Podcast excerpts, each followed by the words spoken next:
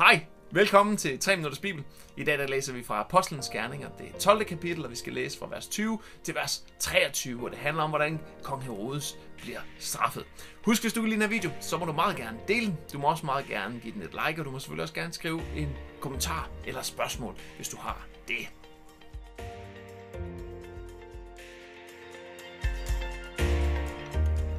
Nogle tid efter ankom en delegation fra Tyros og Sidon til Caesarea. Herodes havde haft et meget spændt forhold til de to byer, men de kom nu for at bede om fred, for de fik deres fødevarer fra det område, Herodes regerede over. Det lykkedes for delegationen at komme på venskabelig fod med Blastus, kongens kammertjener, og de fik ham til at hjælpe sig. Et møde med kongen blev aftalt, og på den fastsatte dag iklædte Herodes sig sin kongelige dragt. Satte sig på tronen og holdt tale til dem. Da han var færdig, hyldede folket ham og råbte, det er en Gud og ikke et menneske, der taler. I samme øjeblik ramte Herrens engel ham med en sygdom, fordi han tog imod menneskers tilbedelse i stedet for at give Gud æren. Han blev et op af orme og døde. Det er en voldsom og meget grafisk beskrivelse, vi har her. Og, og den her beskrivelse er faktisk ikke den eneste, vi har af, af den situation.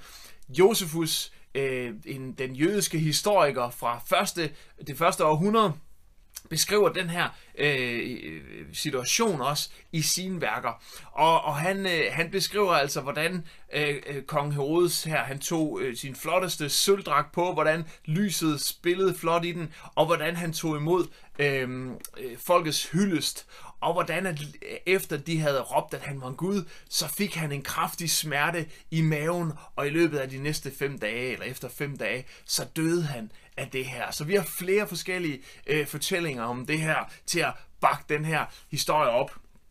Øh, og, og det er en ret alvorlig situation. Han bliver simpelthen et op af orme og dør af det her. Og hvad er det, det skyldes? Det skyldes hans stolthed, hans egen stolthed, at han tager imod æren som Gud, i stedet for at give æren til Gud, der hvor den i virkeligheden hører til.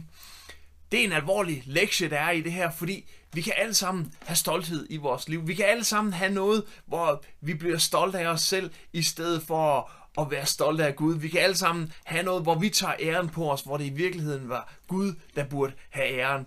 Det kan gælde uanset om du tror på Gud, eller om du ikke tror på Gud. Hvis du er troende og tilhører Gud, tror på Jesus, så kan det her godt være i din, dit liv. Og er det det, så er det måske tid til en rensagelse, og derefter tid til at omvende sig, give det over til Gud, ydmyge dig foran Gud og sige, jeg har været stolt af mig selv, jeg har taget æren for noget, jeg ikke burde tage æren for.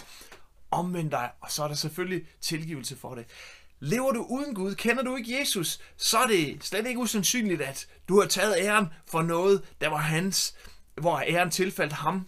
Og uanset hvad, så er det at leve øh, bort fra ham et slags oprør mod Gud, og dermed i sig selv en måde at tage æren for ting selv, som burde tilfalde Gud. Og så har du faktisk også brug for det her. Så har du brug for Jesus i dit liv, og så har du brug for at komme til Jesus og sige, det her, det giver jeg over til dig. Jeg omvender mig fra mit liv, som har været i oprør for dig. Og så inviterer jeg dig ind, Jesus, til at være herre i mit liv.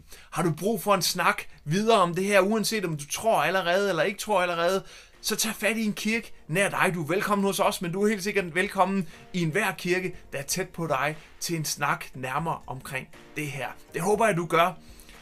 Ha' en fantastisk, dejlig, velsignet dag. Tak fordi du har set med her i dag også. Husk, at du må meget gerne dele det her budskab med andre. Du må meget gerne like det, og du må meget gerne kommentere det. Gud velsigne dig. Vi ses igen i morgen.